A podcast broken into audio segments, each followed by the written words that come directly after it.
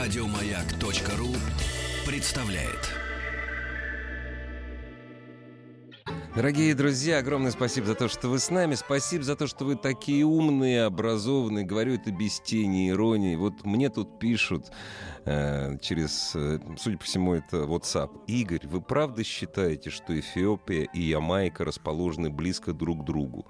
Почти уверен, что вы перепутали. Дорогие друзья, для того, чтобы знать, насколько Ямайка расположена к Эфиопии, надо знать историю Растафарай.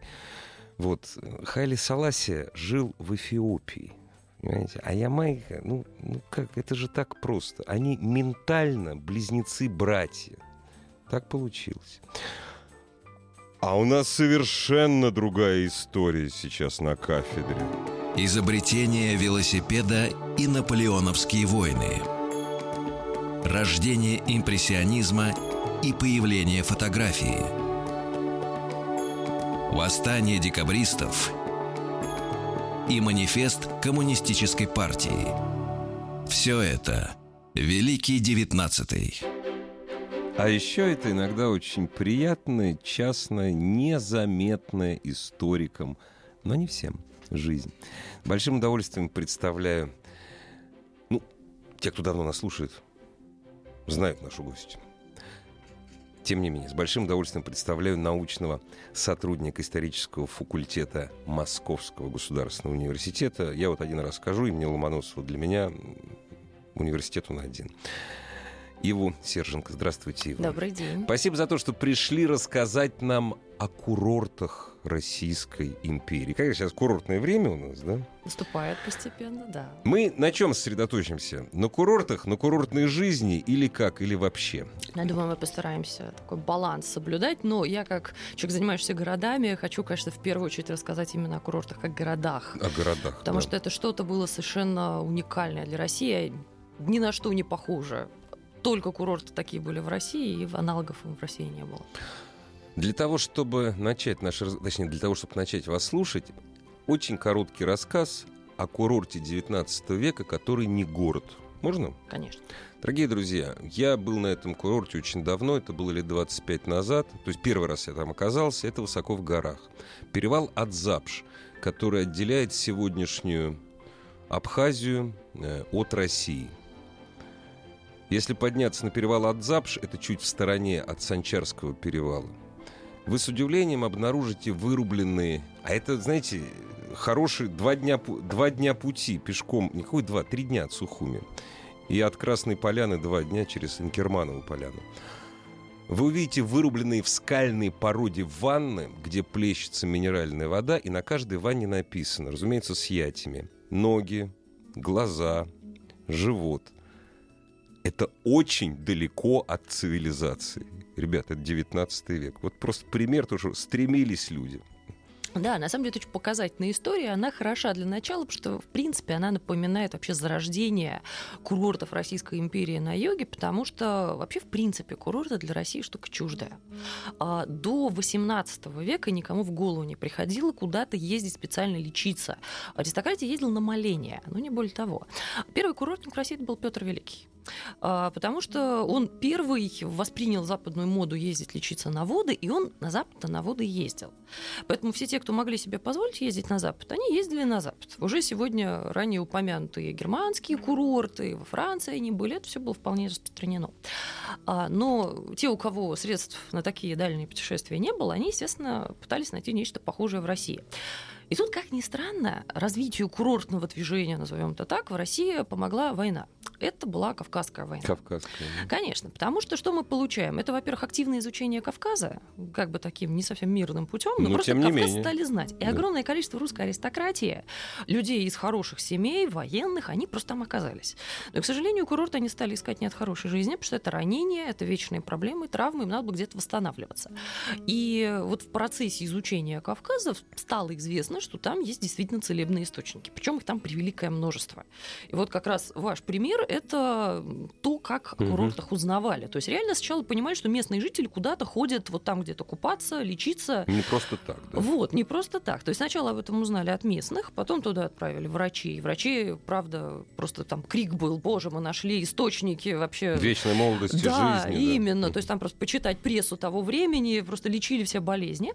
Ну и далее, так, грубо говоря, началась зачистка потому uh-huh. что на Кавказе было не совсем спокойно. Не совсем неспокойно. Да, вот-вот. Поэтому выделили именно те места, где я считала, что наиболее ценные источники. Туда отправляли казаков, которые, грубо говоря, просто вооруженные до зубов охраняли эту территорию. И там были вот такие маленькие территории для лечения отдыха сначала военных.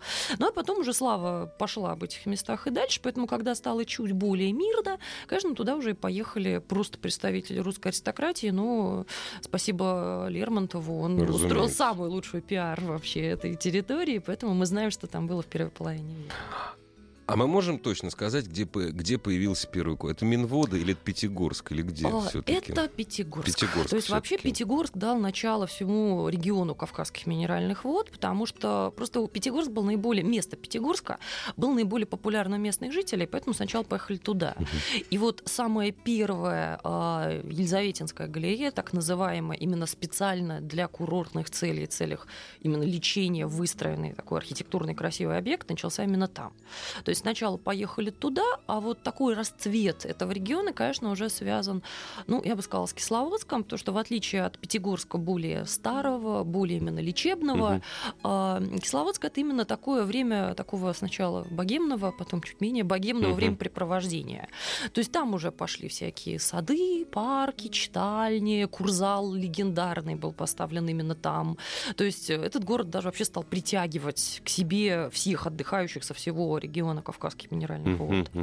Поэтому вот именно этот регион стал таким центром притяжения русской аристократии, которая хотела провести время среди семи подобных. И якобы с пользой. И, ну, в принципе, не якобы, потому вот что говорили, что да, реально польза была. Просто э, очень хорошо современники описывали, как выглядят эти курорты в зависимости от времени дня. Говорят, вот совсем рано утром это очень печальное зрелище, потому что действительно выходят люди действительно больные, больные немощные, которые лечатся да, да, с костылями, пожилые. То есть там же два типа основных заболеваний. Это были опорники, то, что сейчас называется. Да. Это были восстановления после каких-то ранений. И это были те, у кого были проблемы с пищеварением. Желудочно-кишечного тракта. Абсолютно да, верно, да, да, именно. Ну и, соответственно, кто-то в ваннах был, кто-то угу. пил эту воду, то есть кто как время проводил. Угу. А вот уже попозже, когда утренние процедуры они совершали, просыпались сторонники веселого образа жизни, которые, естественно, кутили до вечера. Тут они просыпались и тоже выходили пить воду, но это уже было так в 12 час и позже. Ну, я думаю, сейчас дети все на улице уже, и нас, наверное, не слушают. В общем, выходились похмеляться нарзаном, как монтюр мечников. Ну, С этим очень боролись, но, к сожалению, да. Такие вещи были, хотя все врачи кричали, что надо все Несовместимо, да. Абсолютно, конечно. Там Не, ну, господи. Мы можем сказать, что появился э, уникальный образ курортной жизни – я бы не сказала, что он появился как таковой, потому что многие уже были с ним знакомы, побывав на Западе, угу. но он появился как достаточно доступная вещь в России, угу. потому что на курортах в основном собиралась, конечно, публика обеспеченная, с хорошим происхождением, но при этом постоянно в какой-то прессе пробегают какие-то... Там уже много было своих газет, естественно, угу. таких даже не просто бульварных. То есть это хуже, чем бульварные. Ну, да. Желтые, желтые, желтые. Желтые, желтые. Ну, как бы праздная публика, особо-то никто, умеющий писать, там не задержится. Поэтому угу. это были такие совсем легкие газетки. Они очень любили шутить на тему того, что будьте, особенно барышни, всегда аккуратны при новых знакомствах. Вы можете увидеть прекрасного франта, аристократа, разбрасывающегося деньгами направо и налево, но стоит вам навести справки э, у людей якобы из того же места, откуда и он, выяснится, что его там никто не знает. То есть там были вот такие вот мошенники, которые приезжали туда просто бросать пыль в глаза, говорить, что они там бароны и так далее. Их на самом деле знать никто не знал. Вот, так что такие примеры были. А своеобразно э, была ли уже тогда но опять же, экстраполяция в современность. Если приехать на какой-нибудь да это нет, любой курорт в современном понимании слова. Ну, в общем, какое-нибудь пляжное место, понятное дело, что туда собираются не просто мошенники, а воры всех мастей. Э, я вот э, помню, разговаривал года три назад, когда посещал Палангу с литовцами. Мне говорят, ну вот весь преступный мир Литвы, съезж... ну именно вор, э, воры, карманники, там, домушники, они есть в любой стране, разумеется, и в Литве это не искоренено. То есть они вот съезжаются на лето в Палангу. Это нормальная такая вот традиция. А вот та, э, было такое? такого там такого не, было, не было. В силу просто, мягко говоря, просто перенасыщенности этого места военными казаками. Вот это я просто хотел опасно. об этом сказать. Да. Потому что там каждый второй, как минимум, мужчина, это человек, который, мягко говоря, может за себя постоять, который там не просто так. И к тому ну, же конечно. казаков очень много. То есть вот что-что, а безопасность там обеспечивалась просто на 100%, угу. потому что там своих жен и детей просто бы не стали бы аристократы отвозить в то место, в где, да, где как-то да. опасно. Угу. И так там все всегда жили в осознании, о, сейчас придет страшный черкес. Ну да, а, это же рядом совсем. Конечно, вот это оно, действительно да. совсем рядом, да. То есть, с одной стороны, там соблюдали, ну, я бы сказала, такую игру в экзотику, потому Ну что да. вот здесь даже в архитектуре там всегда там ермоловские вот эти все они, Мгм. они, они отмечались как помещения вот такие все в восточном стиле. Ориентальные мотивы там Вот, всё, да, обязательно, да, да. конечно. В Железноводске так вообще жил главный скажем, человек, олицетворявший собой экзотику Востока, но это же ближе к концу Мгм. века, это был Эмир Бухарский. Эмир Бухарский. То есть да. там огромный дворец Эмира Бухарского. То есть он, он там ходил, такая вот восточная достопримечательность. Мгм. Хотя все при этом отмечали, что несмотря в, на игру вот в этот Восток, особо Востока там нету. Потому что местных там всех, в общем-то, поубирали. Там в основном были казаки, русские, и все было очень тихо, безопасно. Не, ну ехать, не ехать до Средней Азии или вообще до Востока, до Афганистана далеко, а Мгм. здесь вот такая игра. Да, да, такая игра в Восток. То есть вот, Мгм. вот он здесь. Вот. И все понимали, что это игра действительно. А если говорить действительно о пользе, которую приносили курорты? Ну, польза — это момент довольно тонкий. Здесь я даже, пожалуй, не откажу себе в удовольствии зачитать маленький, там, буквально фразочку из абзаца э, о том, как вообще проводили там время и что они там делали, потому что много было таких, ну, как грубо говоря, шуточных правил, как бы там, что стоит делать, что не стоит делать и так далее. Вот одно из таких шуточных правил, так называемые курортные заметки, это было «не приставай к своему доктору в первый день лечения с расспросом, а каково будет твое здоровье после курса». Кроме того, что это неприлично, ты лишаешь себя удовольствия увидеть самому, до какого предела твое здоровье поправится, если только оно поправится. Прекрасно. Вот, собственно, и объяснение того, какая была польза. Нет, а отношение, вот э, отношение, ну, медицины. Не, медицина полностью поддерживала, говорила, что это все хорошо. То есть, э, как бы Нарзан жив по сей день. Он, в общем-то, не просто так везде продается, потому что это не просто вкусно, это действительно считается, что полезно. И понятно, никто не ждал от этого каких-то совершенно фантастических Ну, во результатов. всяком случае, Но медицина как поддерживала, так сейчас Мгм. поддерживает, да, что это полезно. То есть для восстановления нервной системы, для всего это все прям очень Знаете, хорошо. вы очень интересную вещь сказали, что первые э, пациен- э, посетители курортов это были раненые. Мгм. Самый западный курорт Российской империи, я недавно его посетил. Ну, воды, правда, целебной не попил ни разу. Как-то все, знаете, как-то рот не доходил.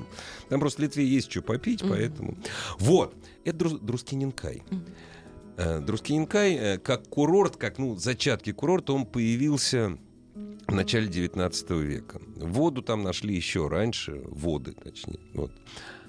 А наплыв раненых, причем не только солдат, не только офицеров, но и солдат, это после Крымской войны. И вот после Крымской войны Друск- Друскиненкай начинает развиваться вот э, как курорт, курорт, курорт. Поскольку, опять же, из Санкт-Петербурга на воды, к примеру, ехать очень далеко, ну, в смысле, в Железноводск, ехать далеко. А до Друскиненкая там два дня на карете там, и Мгм, все, и ты, мгм. ты туда попал. До сих пор сохранились прекрасные образцы архитектуры казенной 19 века, и не только казенной, а баниологические э, а- архитектуры. Но в советское время там водичка была бесплатная, вот, а сейчас дешево, но за деньги. Вот. Но, слава богу, павильоны с водой закрываются. То есть вроде как пошел в Друскиненкай воды попить, смотришь 6 часов, а павильон уже закрыт, и уже проходишь мимо. Скажите, а вот, ну, была какая-то вот была дачная жизнь, да, мы все знаем Антон Павлович Чехова. Или просто все традиции, все привычки двора, вот все, не знаю, там интриги, все, вот, все это просто переносилось, переезжало на лето э, на курорты. А, вот слово «двор» здесь особенно любопытно, потому что кавказские минеральные воды при всем как бы их значении, Гдо... они никогда не были связаны вот совсем Двор... с топовым. Двор там да. никогда не был. Нет. Двор был совершенно в другом месте. Левкаде. Немножко другое время. Ну, Именно. Ну, это да, Крым. Да. Это Крым. А, Крым. Крым. Крым. Потому что после того, как сначала Александр II, а потом особенно важно Александр III оценили Ялту, и стали ездить в Ялту, в Ливадийский дворец на лето, вот тут-то как раз самая вот топовая аристократия, она тут же поехала за своим государем, совсем не на Кавказ, а очень даже в Крым. Потому что за государем. Конечно, конечно. Государь всегда главный законодатель моды. Ну, конечно. Поэтому вот куда он переезжает, за ним они все переезжают, то есть вот где он, там модно. И вот если говорить про какие-то интриги, вот какое-то взаимоотношение семейств, ну, да, это да. все там.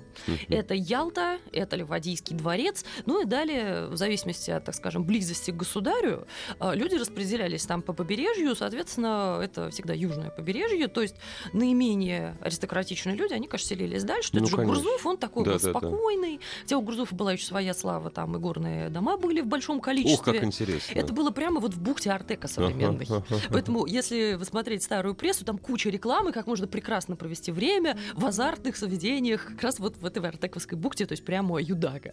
Ну а, да, потому что в Баден-Баден играли же, вот. Да. И, а как же здесь не играть? Почему нет? Конечно, да, это вот, вот такая действительно была игра. Ну, кстати, уже помянули Антона Павловича Чехова. Он о Ялте отзывался более чем восторженно. Конечно. Потому что Ялта, он говорил, что многие здания Ялты, архитектура Ялты, она вообще даст фору Лазурному берегу.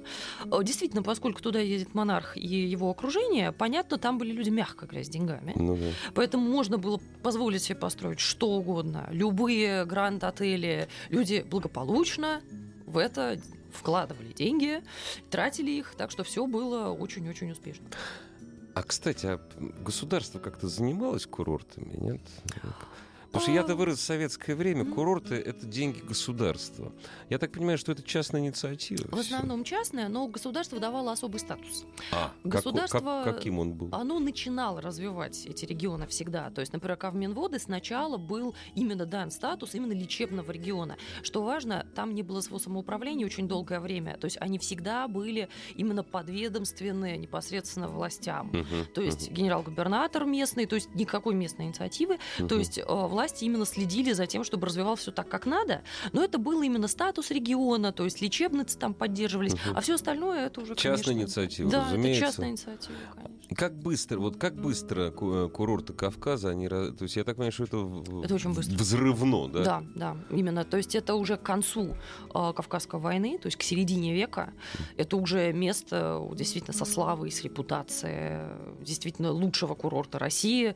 Именно вот если нужен такой спокойный отдых, угу. именно вода, прогулки, лечение, если хочется быть вот подальше от всяких дворцовых интриг. Угу. Поэтому во второй половине века туда вполне себе тоже ездили, э, знаю, что это, ну, что называется, место, где известно качество тех услуг, которые там будут получены. Странный вопрос у меня родился. Интересно, а как долго они добирались, вы не знаете? Как долго и как? О, ну это, Путь, конечно... Пути миграции. А, ну, железные дороги-то в, то, в том направлении, они уже довольно быстро появились. Я не скажу сейчас точно. А, я знаю, что из а, Петербурга в Одессу более двух с половиной суток, суток был ага. дорог. Дорога занимала, но я думаю, здесь еще примерно сутки примерно так. Mm-hmm. Но кавказские минеральные воды как раз были доступны, потому что туда провели железную дорогу очень быстро. Mm-hmm. А, и вот тоже, когда мы сейчас говорим о курортах, об отдыхе, приходит в голову наше большое Сочи. Ну, ну первое, да. что сейчас приходит да, в голову. Конечно. Естественно, как курорт это уже было и тогда, потому что там сероводород, им тоже лечились, это все было популярно, но вот как раз туда ездили мало, потому что туда было не добраться. Очень тяжело. Железная дорога, вот эта та самая, да, идущая да, по да. берегу, она поздняя. Поздняя. Поэтому вот там как раз людей было мало, а на Кавминводы приезжали приезжали именно благодаря наличию Я могу ошибиться, дороги. по-моему, первый курортный поселок, могу ошибиться, mm-hmm. это был Лоо. О, да, если не ошибаюсь, да, да, да. да. Кстати, знаете, вот далеко или близко до Кабмин, вот, я я не могу понять, почему самолет из Москвы в Кавминводы летит 2 часа 15 минут. Я не, я не понимаю. То ли он через Петербург летит, то ли через Иркутск. Это для меня... Хотя, возможно, ну, Украину огибает, я не знаю, по карте трудно судить. А вот подождите, а когда Михаил Юрьевич там был, это вот, вот что это было, Лермонтов? Это, это все уже, это уже был курорт готовый? Конечно, конечно. Это вот как раз тот самый золотой период, пока государь еще не отстроился в Крыму угу. и как бы в Крым часть публики не уезжает. И Богатая, этот... знатная конечно, публика Конечно, туда. да. А туда они ездили, потому что война шла. Ну, да. А на войне как раз была аристократия. То есть военные ездили туда. То есть в этом плане Лермонтов, в общем-то, золотой век, я бы сказала, Кавмин вот описал. А был если был века... золотой век, был упадок? Упадок вот как раз во второй половине века начался. Почему? А с чем это связано? Вот потому что государь, появившись в Крыму, оттянул за собой часть публики. Как интересно. Ну, Конечно. А изме... То есть, я так понимаю, что аристократия поехала, аристократия поехала в Крым. Угу. Э, Ливадийский дворец, угу. Ялта. Да. А было ли модно посещение курортов ну, конец 19 века, это есть уже люди с деньгами, угу. безродные, но с деньгами, угу. купечество там. Вот у них это было модно или нет? Да, или как конечно, конечно. А, и вот в этом отношении Кавменводы как раз пользуются не совсем хорошей репутацией. Именно из-за этого. Да, потому что Антон Павлович Чехов успел побывать в этом регионе, там у него было запланировано большое путешествие в Среднюю Азию, но в итоге сорвалось. Угу. А, но он успел побывать в этом регионе, и он как раз, на мой взгляд, очень лицеприятно описывал то, что там происходило. Вроде место хорошее, хорошая, а вот публика так себе. Угу. Потому что именно в конце века туда поехали люди, так скажем, попроще, но с деньгами, ну, действительно. Ну, да, вот, вот, вот, вот. Поэтому как бы более рафинированная публика как раз переживала, что вроде как вот тут не то, не то. Вот времена, когда здесь были аристократы, военные прошли, вот это осталось в прошлом, ну, да, будем да, читать да, у да. Лермонтова, а тут сейчас, собственно, все кутят, ездят, развлекаются. Не, ну это вот в течение 30, э, в течение 30 примерно 30 лет все все изменилось. Угу. Но купцы, наверное, я так думаю, что купцы особенно не лечились. Да хотя бог, они что же разные модно, бывали. лечились, это Все модно. Равно, да? Конечно, конечно. Подражание аристократии, конечно, поехать. да. Снова. То есть есть реклама, есть красивая гостиница. У части людей это модно. Тем более всегда аристократическая мода слегка со временем ну, да. доходит до других людей. Поэтому о, курортной, о курортной жизни в нашей культуре. Продолжим после новостей, новостей спорта. Изобретение велосипеда и наполеоновские войны – Рождение импрессионизма и появление фотографии. Восстание декабристов и манифест коммунистической партии. Все это Великий Девятнадцатый.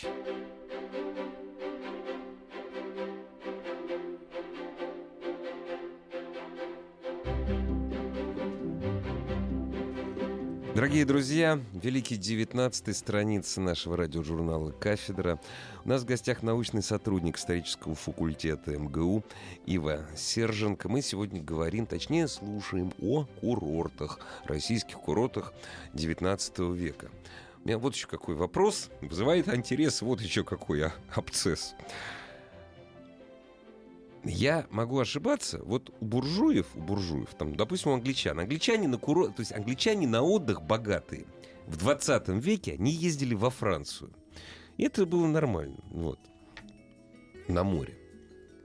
И существовала такая вещь, но это я Пельма Вудхаус вспоминаю. Существовала такая специальная курортная мода. Ни один уважающий себя англичанин из высшего света в Лондоне не наденет то, что он носит на курорте. А формировалась ли какая-то специальная курортная мода в России? Но это момент довольно занятный на самом деле, потому что, с одной стороны, прямо про специальную совсем, курортную совсем моду такого, не было, такого да, ну, нет. Ну, Здесь в чем специфика? А, все-таки в основном люди приезжали из центральной России или из Петербурга. Мягко говоря, дней, когда они могли себе позволить одежду столь легкую, здесь относительно мало. Это то и до сих пор. Да, это, ну, сегодня у нас исключение. Сегодня прекрасно, да. да.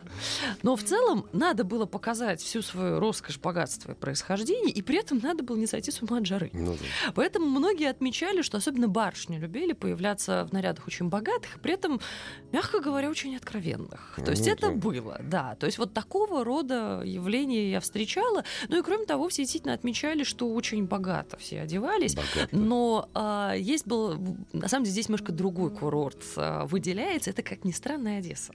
Ох.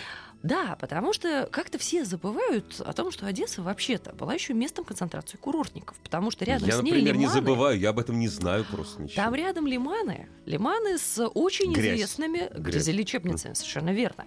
И как раз, когда читаешь всю специализированную литературу по Одессе, очень четко я понимаешь... помню, Куяльник. Ага. Куяльник, точно. Вот есть там такое место до сих пор. Во-во-во, Вот, поэтому как раз очень выделяется, что Одесса, с одной стороны, порт, с другой стороны, крупный экономический центр. Порто-Франко, конечно. да. Конечно, да. Вообще единственный город в России, где а, сдать здание не под квартиры, а под хранилище зерна был намного выгоднее. Выгоднее, То есть да. уникальный город Да, в этом да, плане.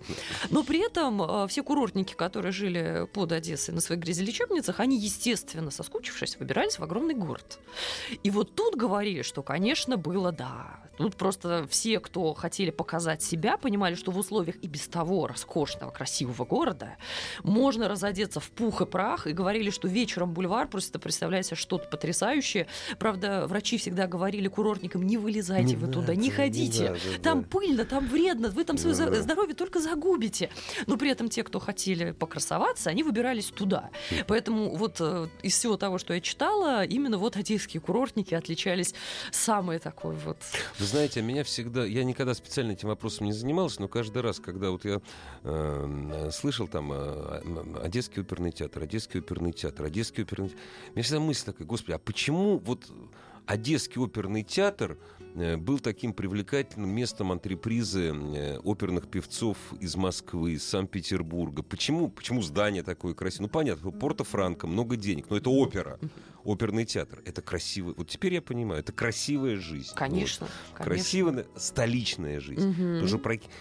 Потому что наверняка в Киеве тоже был оперный театр, но это- то есть ничего... Просто насыщенность денег, деньгами, Да. мягко говоря, разная. Потому Да. что Одесса очень богатый город. Они совершенно, просто не моргнув глазом, говорят, что они третья столица России. Просто не подвергая это никаким сомнениям. Ну, весьма вероятно, что во всяком... Ну, может быть, ну, делились с Нижним, вот так вот, как, как минимум, как да, минимум. Да, да, именно так. И Нижний это, в общем-то, город-порт, и, Да, да. и да. Одесса. И она, то есть, и она не загибалась. До, до самой революции вот она так городом-курортом Да практически... даже и более того, потому что во время гражданской войны, как известно, эта территория была очень Да, да, долго не под красными, Да, да. поэтому вся эта красивая жизнь там благополучно Продолжалась, продолжалась, да. собственно, вот до предела. Да, так что и э, театр, и опера, и кино уже в то время получившее распространение, все это там было в изобилии. Есть такое подозрение, что вы опровергнете или согласитесь, что вообще современную курортную жизнь в Европе и в Германии, и, и во Франции сделали русские. Есть такое, что вот Ниццу сделали русские, русская иммиграция, которая приезжала. Так ли это вот русское влияние на курортную жизнь Европы? Или Ну, это чересчур за уши Я бы сказала, всё-таки? что это все-таки, возможно, так России приятно думать и Ну нашим да. курортникам, потому что, так скажем, они, конечно, создавали соответствующую атмосферу. Их там Фон, было да, много. да. Но если говорить о Ницце, то есть там вполне было много людей из других Мгм. регионов Европы. То есть это вот была всего лишь одна из составляющих, один из голосов вот этого Мгм, хора, который мгм, там звучал. Хотя, конечно, да, там присутствие русских, присутствие русской церкви еще до, э, И это важно, падения да. э, империи, конечно, да. То есть это, я бы сказала, что это какой-то краеугольный камень, но Мгм. да, это добавляло определенной атмосферы. Я, знаете, сейчас, кстати, подумал о том, кто... Ну, он не был популяризатором вод, но вот первый из русских великих, кто лечился водой, я, кстати, не, я не знаю, откуда ему ее привозили. Может, из Италии. Это Гоголь. Он пил какую-то мерзкую воду, ну как мерзкую, то есть, Да. судя по всему, железистую, Да. сероводородную Ага. какую-то воду, потому что больной желудок, и э, он говорил, что она еще от малокровия помогает. То есть, вот, наверное, первый такой популяризатор. Но это, зна... это знали все его друзья, что вот он пьет Мгм. какую-то гадость. Там, Ну, это именно то, что он пьет гадость, а то, что он не лечится на курорте. Потому Ну что одно да. дело лечение, потому что... Он предпочитал в Италии лечить. Он Это жить да. там. Вот, да. как я говорю, люди с деньгами, в принципе, несмотря ни на что, они предпочитали ехать за границу. А, ну, вот только Ялта смогла немножко составить конкуренцию, но это уже ближе к концу Ну да, века. ближе к концу века. А что касается вот именно императорской фамилии, мы можем судить э, о том, как она жила, как она проводила время. Я вот читал прекрасную книжку, это записки Масолова, э, начальник канцелярии э, записки последнего начальника канцелярии его императорского величества двора Масолов. Это начальник канцелярии, соответственно, Николая II. Он там описывает в том числе и ливадийские обеды, ужины чуть-чуть, так слегка. Вообще быт восстановлен курортной императорской фамилии? А, его довольно не, как бы нетрудно по воспоминаниям, Всех, тех, кто да. там был. А было там много да. людей. да. Просто прелесть же в чем? Традиция писать дневники и писать письма в XIX веке настолько хороша, что у нас у историков есть богатейший материал, чтобы с этим всем работать. Другое дело, что я, например, не знаю исследований, которые вот там, например, по дневникам и переписке императорской семьи восстанавливали именно их быт там, но какие-то упоминания есть постоянно. Они, как ни странно, жили там довольно такой Скром. закрытой жизнью. Да. Закры- Да, И- именно их мирок был Ливадии, закрыт, да. именно, да. То есть, по сути говоря, дворец и гости дворца, они не очень часто высовывались и ездили по Крыму, потому что, ну, во-первых, специфика просто географическая. Южный берег, он, он вот так создан, чтобы туда вот забраться и довольно хорошо там жить. Нет, а Конечно. а куда еще? Нет, э, те, кто рисковали, они вполне себе путешествовали по Крыму, э, по дикому восточному, посмотреть. Вот тех, кого тянуло на экзотику, они на восток ездили. Тарханку. А, на восток. А, на восток, да, конечно, понятно. потому что восток там больше татар, Да, там, да, точно. вот как бы тем, кому хочется экзотики, они едут туда посмотреть. А, Это, естественно, Айпетри. Ай, Петри. Дорогие друзья, но это все равно по побережью, понимаете? Это что тогда, что сейчас. Понимаете, потому что в центре Крыма, ну, нет, конечно, там прекрасно, делать там нечего. Ну, абсолютно. туда можно выбраться, погулять, посмотреть пещеры и обратно Да, к да, морю. да, да, да. Да, но царская семья этим особо не развлекалась. Они, я знаю, что на, я знаю, что, ну, во всяком случае, Николай II охотился. Это да. На охоту выезжал. мгм. Но это тоже это локальный выезд Мгм. такой. вот, то есть Недалеко, да. это не то, что какое-то прям путешествие по всему Ну да. побережью. То есть для них это, по сути говоря, летняя дача. Но всегда о специфике Ялты надо помнить, э, вспоминая Чехова, потому что у Чехова был прекрасный дом в Ялте, но при этом, имея дом в Ялте, он себе построил дачу в Гурзуфе. То есть Ялта к концу века это уже такой город, живя в котором Муравейник. надо иметь собственную дачу где-нибудь за пределами. Мгм. Ну и Чехов себе построил великолепную дачу в собственной бухте. Кто был в Гурзуфе, наверняка это место знает. Вот я, кстати, этого никогда не знал. Ой, всем всегда советую. Замкнутая совершенно со всех сторон бухта, где Мгм. сейчас музей как раз дачи Чехова, просто защищенный со всех сторон. Там даже сейчас очень приятно проводить время, потому что он вот отдален Ну, от от пляжа, при том, что туда идти там минут 10, вот уже где действительно муравейник, и где все отдыхают. Я читал, опять же, это я ссылаюсь на записки Масолова. Э, Не соблюдались многие, э, ну, какие-то правила дворцового этикета не соблюдались на курорте, на охоте. Это, знаете, помните, как принц Флоризель, там, э, это самое, позвольте налить вам вида. Да, да. Мы ведем войну! Вот, кстати, дорогие друзья, со дня на день, 25 числа, 75 лет исполняется великому нашему актеру Олегу. Мы ведем войну. Так же и у них. Вот, Мгм. не собирали. Мгм. Я помню, когда он описывает, э, как должны были собираться приглашенные к обеду гости, э, потому что просто ты, э, даже если ты в свете, ты не приглашен к обеду его императорских величеств, просто появиться не можешь. Вот.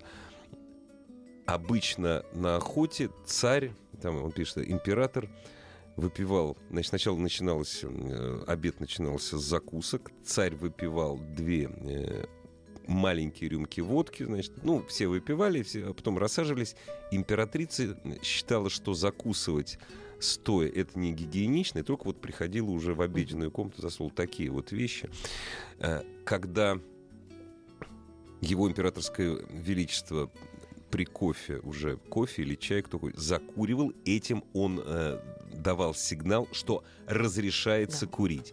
Причем император, прежде чем закурить, спрашивал разрешение у императрицы. Черт возьми, времена какие были, вот так вот. Скажите, вот на ваш взгляд, это, конечно, не, ва- не ваш предмет, не предмет ваших исследований, но поскольку вы же историк, вы же видите все как вот у нас потом, после революции, что с курортами стало? Меня интересует первые 10-15 лет. А, Первые 10-15 лет, конечно, все печально. Разруха. Конечно, конечно. Потому что, грубо говоря, именно те люди, которые туда ездят, они, ну, как минимум, в лучшем случае, они просто не имеют возможности туда ехать. В худшем, а в худшем случае, сырой. да, они, или они просто уехали за границу, Ну, и уехали, тут-то, да, да, да, да. наконец-то добрались до тех самых До западных курортов. да. Да. если у них есть такая Да. возможность. Так что первое время, конечно, запустение, но а, советская власть очень оперативно начинает использовать в своих целях. А, собственно, там появление того же лагеря Артек это как Мгм. раз вот достойный пример того, что было на этом месте. Мгм. То есть все эти огромные э, там специально выстроенные частные гостиницы и так далее, они довольно быстро переделываются в специальные учреждения для лечения работников прежде всего, там за, рабочие едут туда. То есть э, вообще для очень многих людей это время реально, ну это уже, конечно, там позже, то есть это уже 20-е, особенно 30-е годы. 30-е годы. 30-е, конечно. В это время становится понятно, что люди, которые там там 30 лет назад просто себе не могли представить, что они окажутся Да, в таких да, да, местах, конечно. они там оказываются, они там живут. Другое дело, что, конечно, условия жизни пока не блестящие, потому что все требует ремонта, но Давайте мы продолжим. Мгм. Прервемся, продолжим через минуту. Великий девятнадцатый.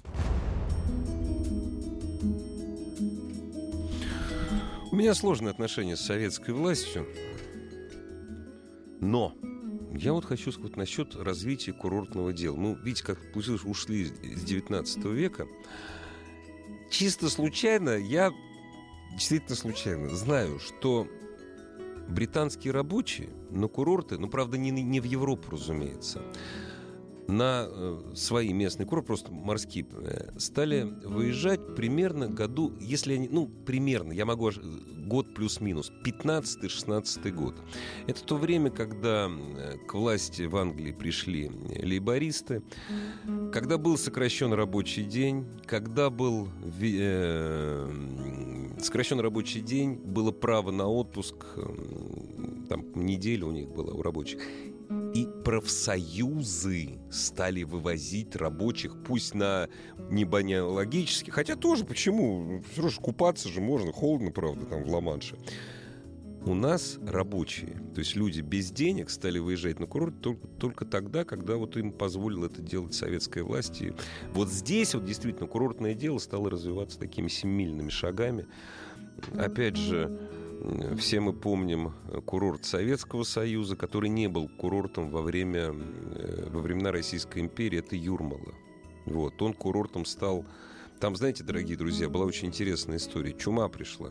Чума и стали все из Риги бежать э, вот в Большую Юрмалу. Юрмалу, Майори, Булдури. А поскольку они стали бежать, а потом все-таки они возвращались и там поняли, что там жить хорошо, дорогу железную проложили. Вот не был бы лих, лих помогло. Вот так, таким образом. Если кто-то из наших радиослушателей Ив захочет заняться изучением курортной жизни, различных ее аспектов, чего надо читать? Журналы, газеты? Что в архивах искать? Вот что бы вы посоветовали? Ну, вообще, на самом деле, смотря что хочется изучать. Потому что... я вам скажу, Мгм. самое интересное изучать, конечно, не как работал курорт, а курортную жизнь. Это Это- точно, да. Это же- Не, на самом деле, как я всегда всем говорю, если что-то хочется узнать, то как бы в самом центре Москвы есть большая прекрасная Ленинская библиотека, бывшая РГБ. Да, да. Потому что многие как считают, что это место, где книжки, но это, видимо, современные книжки, забывая, что там полно книжек старых, революционных. Поэтому можно просто спокойно туда прийти, набрать себе так штук 20-30, Мгм. сколько влезет, разных брошюрок, э, посвященных курортной жизни, появившихся там в как раз Мгм. в золотой сезон, скажем так. И просто днями сидеть, наслаждаться, читая путеводители, какие-то газетки. Ну, газетки уже такие в подшивке Ну, журналы. конечно, конечно. То есть вот повседневную жизнь курорта изучить совершенно не проблема, потому что Был бы интерес и желание. Конечно, потому что доступность огромная, потому что даже не обязательно идти в архив, потому что в архиве по такого рода вопросам, по повседневной жизни, как раз обычно ничего не найдешь. Ну да. Потому что архивы это чаще уже серьезная документация, какие-то установочные документы. Конечно. А повседневная жизнь это, это путеводители, это журналы.